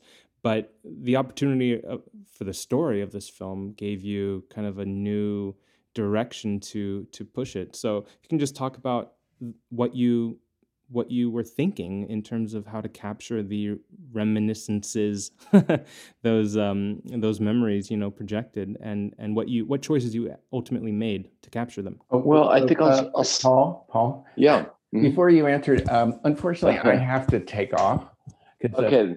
uh, the the uh, Lisa Joy and uh, Jonathan Nolan have enlisted me on a new project, and I'm leaving uh, Los Angeles for a year to do it. Wow. and I got I have a lot to do. okay yeah well we'll see you in new york howard But I, I enjoyed in New York. talking to you guys so much about this because I, I just Yeah, love I the so much and the, yeah And, thank uh, you A wonderful process of it all. But it's Right, yeah. great to hear also, you know, to be able to talk with Paul, especially because yeah it was such a, a project of, uh, you know, it, it meant something to us. Clearly, Great. yeah. Yeah Yeah. well thanks howard and we'll see you in new york soon Okay. it was a pleasure to have you i appreciate your time Okay, great. Bye. You guys keep talking though. Okay. Bye. all right thanks so much bye Okay. Bye. Well, I answered it, Derek. I mean, I think I'll, you know, the reminiscences were, were, I mean, the the projection is the kind of is, you know, it's all all done with the same kind of Cooke lenses. It, it's funny because, you know, I was like, Jesus, why am I not shooting the reminiscences on 8K spherical, blah blah blah. because we don't have anamorphic eyes unless you're you know you have astigmatism know. and I was just like, I was just like, I can't do that. I just can't, you know, like, what am I going to do? Get like a, you know, I could do the Venice in 6K or get red Komodos in 8K or something and shoot the highest res to project the highest res. And I was like, you know what? I want Hugh Jackman to stand there and look at a projected anamorphic image on, on the reminiscence machine and photograph that with an anamorphic image, you know, like the doppelganger, the doppelganger of uh, anamorphic, I guess. So I just kind of went with gut. You know, the, the key thing was the, the, the, the, memories themselves when the characters their memories. And, and I decided I'm going to find one lens that is like the one spice of the dish, you Mhm. know, like the one or the one note of a of a riff or something that's just I'm gonna stick to it. I'm gonna get that lens, I'm gonna find it, I'm going to project, you know, look at it. I'm going to shoot the hell out of it. I'm going to see see what it is, and that's my, you know, ultimately that's my kind of inside the the memory lens, you know, Mm. and so I found it. Uh, you know, it's a good point, though. Actually, we may not see the world anamorphic, but maybe our, you know, if you think about what is happening in memory, we're sort of, you know, Yeah. like like metaphorically squishing reality in our brain and morphing it. So maybe Exactly. anamorphic is the perfect format to capture memory. and we put our own bokeh in the background of our memory shots, you Mhm. know.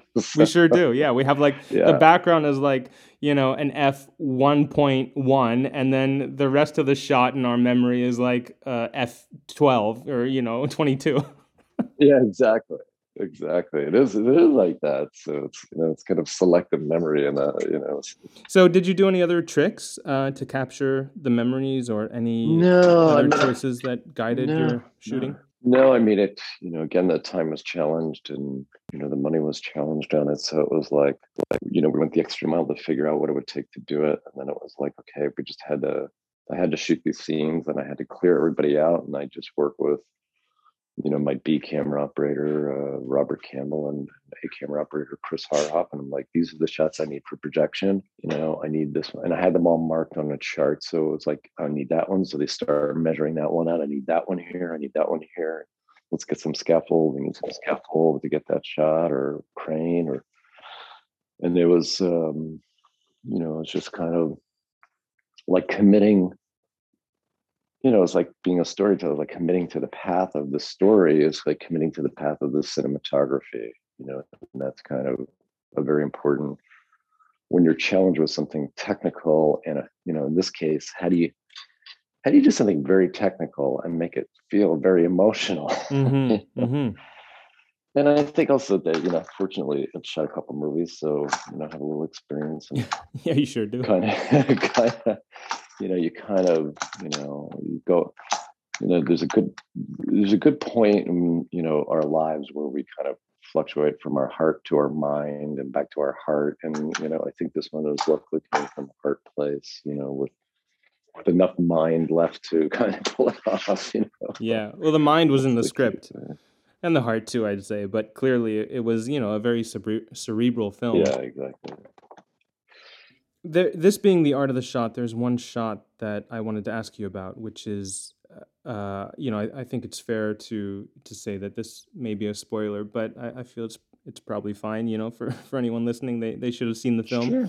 Uh, so when when Hugh Jackman's character is first have basically his first uh, you know date with uh, Rebecca Ferguson playing the Mhm. character of May, um, there's sort of like a little plot twist where that moment that we're seeing is is suddenly revealed to be one of his memories in uh, you know in the reminiscence and it like she suddenly goes from reality to to almost being submerged in water and then like reality like the water pulls away as he comes Yeah. out of the, Yeah, yeah. the water tank he's in how did you shoot that transition Well, you know, uh, the shot you're talking about, we actually did on a rooftop in Miami, and um, you know, I talked about it with Lisa. We talked about the water and you know how Hugh Jackman would see. You know, we storyboarded some shots with how he would see Rebecca's character May in the water as he's, um, and then she gets pulled away in the water. So it's so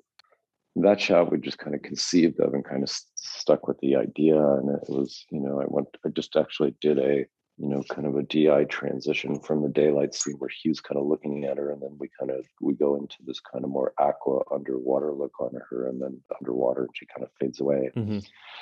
so it was you know we planned that shot and you know i knew i would do a digital change there but you know it's the funny thing is you know it just reminds me of you know we'd be doing coverage on something and she'd just be like just go to a wider lens and have rebecca look in the lens and i'm like no we'll never use that coverage you know or whatever and i re- Yeah, I And remember like, th- uh, the shot yeah. language changed right before, almost to signify yeah. like So something changes, is yeah. off.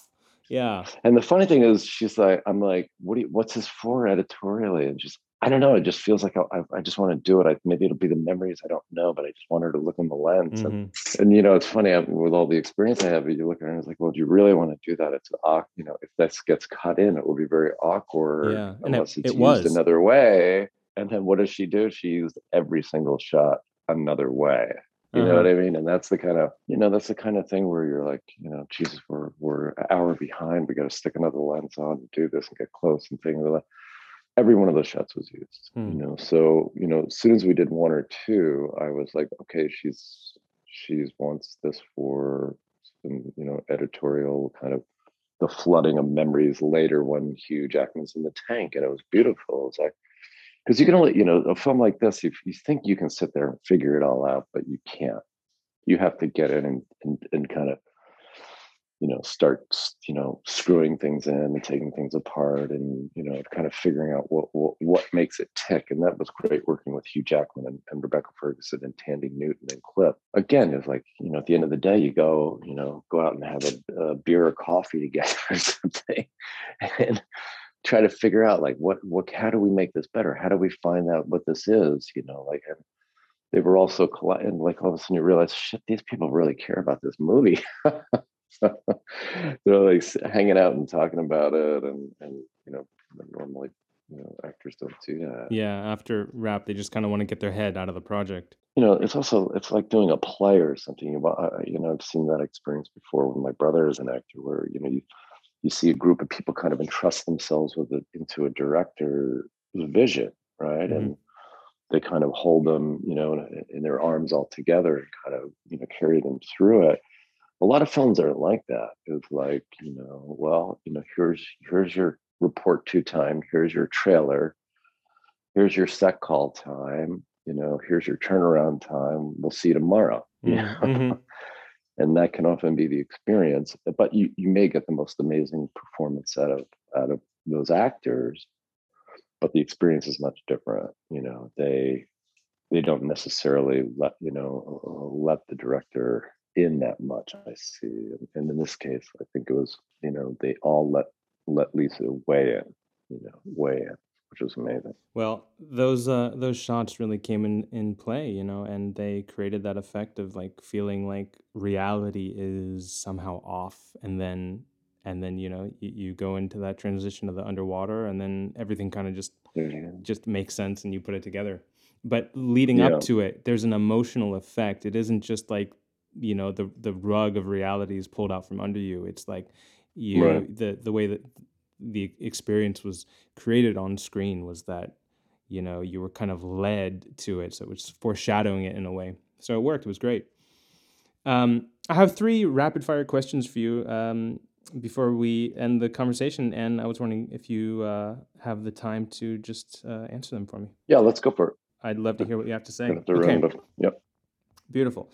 So the first is um, on the topic of you know camera placement and everything, you know, especially as a cinematographer who's directed, I, I want to hear what you have to say to the the question, where do you put the camera? There's always, you know, a million ways to shoot a scene and you know, there's that quote from David Fincher, you know, most of them are wrong. So what what is like the kind of philosophy you have that that underlies your choice of where you put the camera? I think both as a director and director of photography, you know, you stand there in rehearsal and you walk around and it, you know, all of a sudden you stop, you know, mm-hmm. and and you realize this is like you've kind of just walked in the door, you know, mm. of the scene, and you know, you you you feel like this is the this is you know this is kind of the this is the angle that's telling the story you know or if it's a storytelling shot this is where it begins you know and it develops into this and it develops into that. And at, and then you know a good director and or collaboration with a dp or a good dp you know who's got more experience than a director can help with actors and help things develop into the shot. And so that you know it's about becomes about the storytelling you know but I often think I put the camera in the wrong place, you know, and then I look at films like, you know, Eternal Sunshine of the Spotless Mind or something that Ellen shot, Ellen Kuras, and I'm like, how does she know how to put the camera? Well, every week, and I ask her that, and she's like, I didn't know where to put the camera. I just put it where I thought it was right.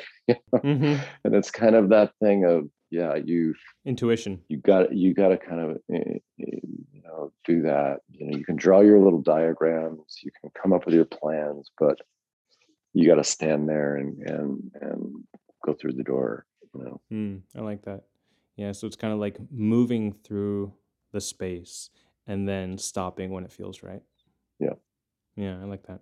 Um, my second question is what was really important to you at the start of your career that you you thought really mattered but no longer matters to you now that you've had the experience that you do? I think for me in the beginning of my career, you know, I I you know had the opportunity of working on a couple of bigger films. You know, I'd done I'd done, you know, maybe a couple small films in New York, but you know, jumping onto a film like Gone in 60 Seconds and then Swordfish or something where, you know, I brought a lot of lighting style and camera movement and rigging cars and, you know, an activity to these films that, that I felt was uh, um, very appropriate at the time. And then looking back, I feel like, geez, why did I use those colored lights and why did I put move the camera so much when the actors weren't moving? And so I think it's an it's an evolution of like settling down with yourself. You know, it's like Mm-hmm.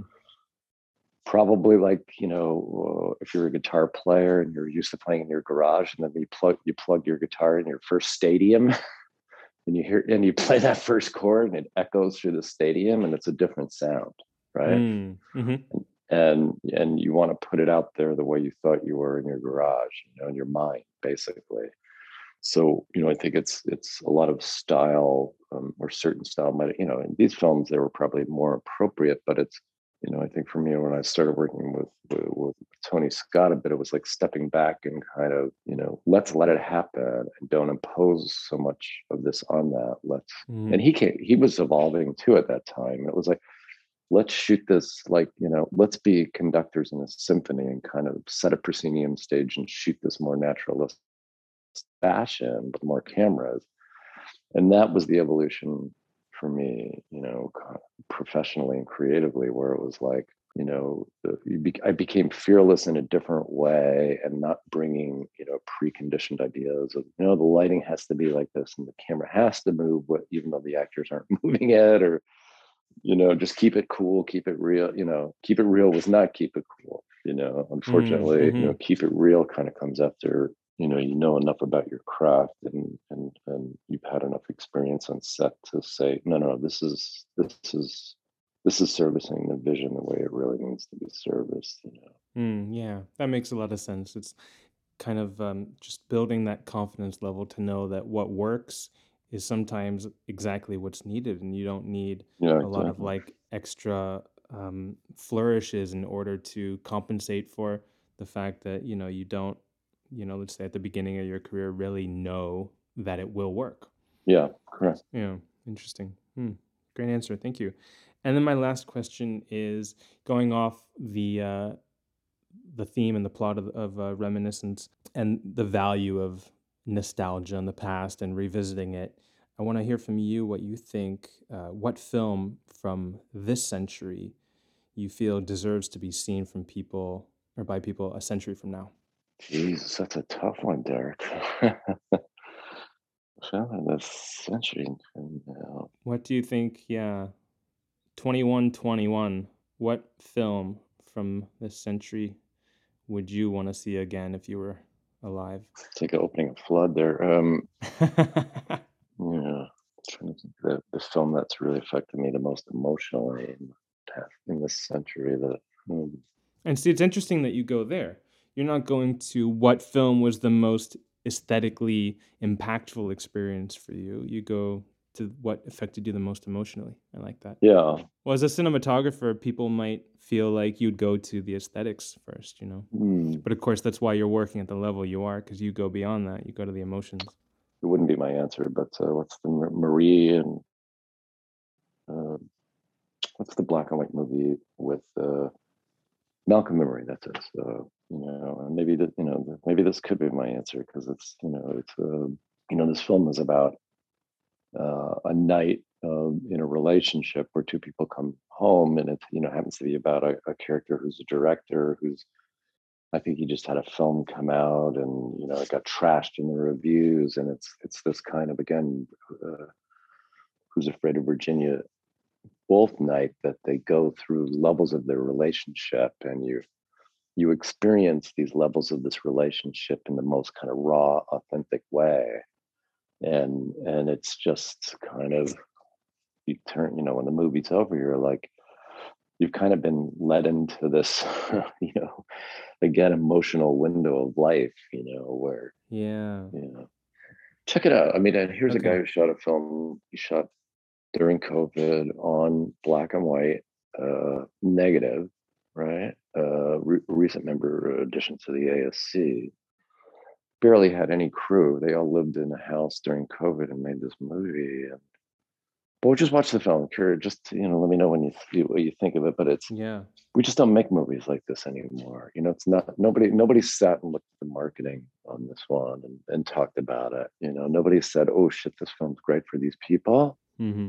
This guy is just like, "This is my story," uh, just like Lisa. You know, this is my story. I'm going to tell it. I don't care. It's going to go on the screen. If people come, great. You know, but my answer to that is we need films again. We need stories like that. People need to go in a dark room with other people and sit down, look at films, walk out of the theater, walk a couple blocks, sit at a bar, cafe, and talk about it because your lives will change. You know? Yeah. You'll experience life differently, you know, and that's that's why films have been around for for as long as they have as a medium because it's relevant you know. Mm-hmm. You know, hey, I hate to say it, I'm gonna have to run. Oh, that's totally fine. Of course, yeah. We've been talking for two hours, and I, I so appreciate your time. Oh, so it's good to talk to you. You're one of the, be- you know, obviously one of the better, you know, uh, interviewers out there. Just so you know, there you, you ask very good questions, and you, you follow people very well, and Oh, thank you. Uh, a lot of people, even though they've seen the movie, don't even understand. right. I'm glad you understand it. well, I'd like to see it again, but again, you know, the, the, the sheer impact of IMAX makes things hit more, right? So yeah, exactly. it leaves more of an impression. It does. I'm glad you liked it. Yeah. Well, thank you so much. I, I appreciate the compliment. Have a great rest of your weekend. I appreciate okay. your time. You too, man. Thanks. Appreciate okay, it. Okay. Bye. Bye. Thank you for listening to the Art of the Shot podcast, and I hope you enjoyed. I want to just take a moment and thank our sponsor, Evidence Cameras. They're not just another rental house, but born from working camera professionals passionate about the gear that helps make the shot and helping you achieve your vision. And they've now moved to a bigger and better location just outside Atwater Village, with more equipment and staff than ever before. They've even partnered with Production Space right next door, offering a 10,000 square foot production stage including a large, state of the art panoramic LED video wall for virtual production work. Now open, I encourage you to consider giving them a shot for your next project. So, Paul Cameron is a fan, and if you've listened this far, you might be too. So please be sure to subscribe. And if you'd like to leave a rating or review on Apple Podcasts, that would be wonderful to help new listeners discover the show. Thank you. And stay tuned for what's to come. Here's a hint. Life is a box of chocolates, Forrest. You never know what you're gonna get.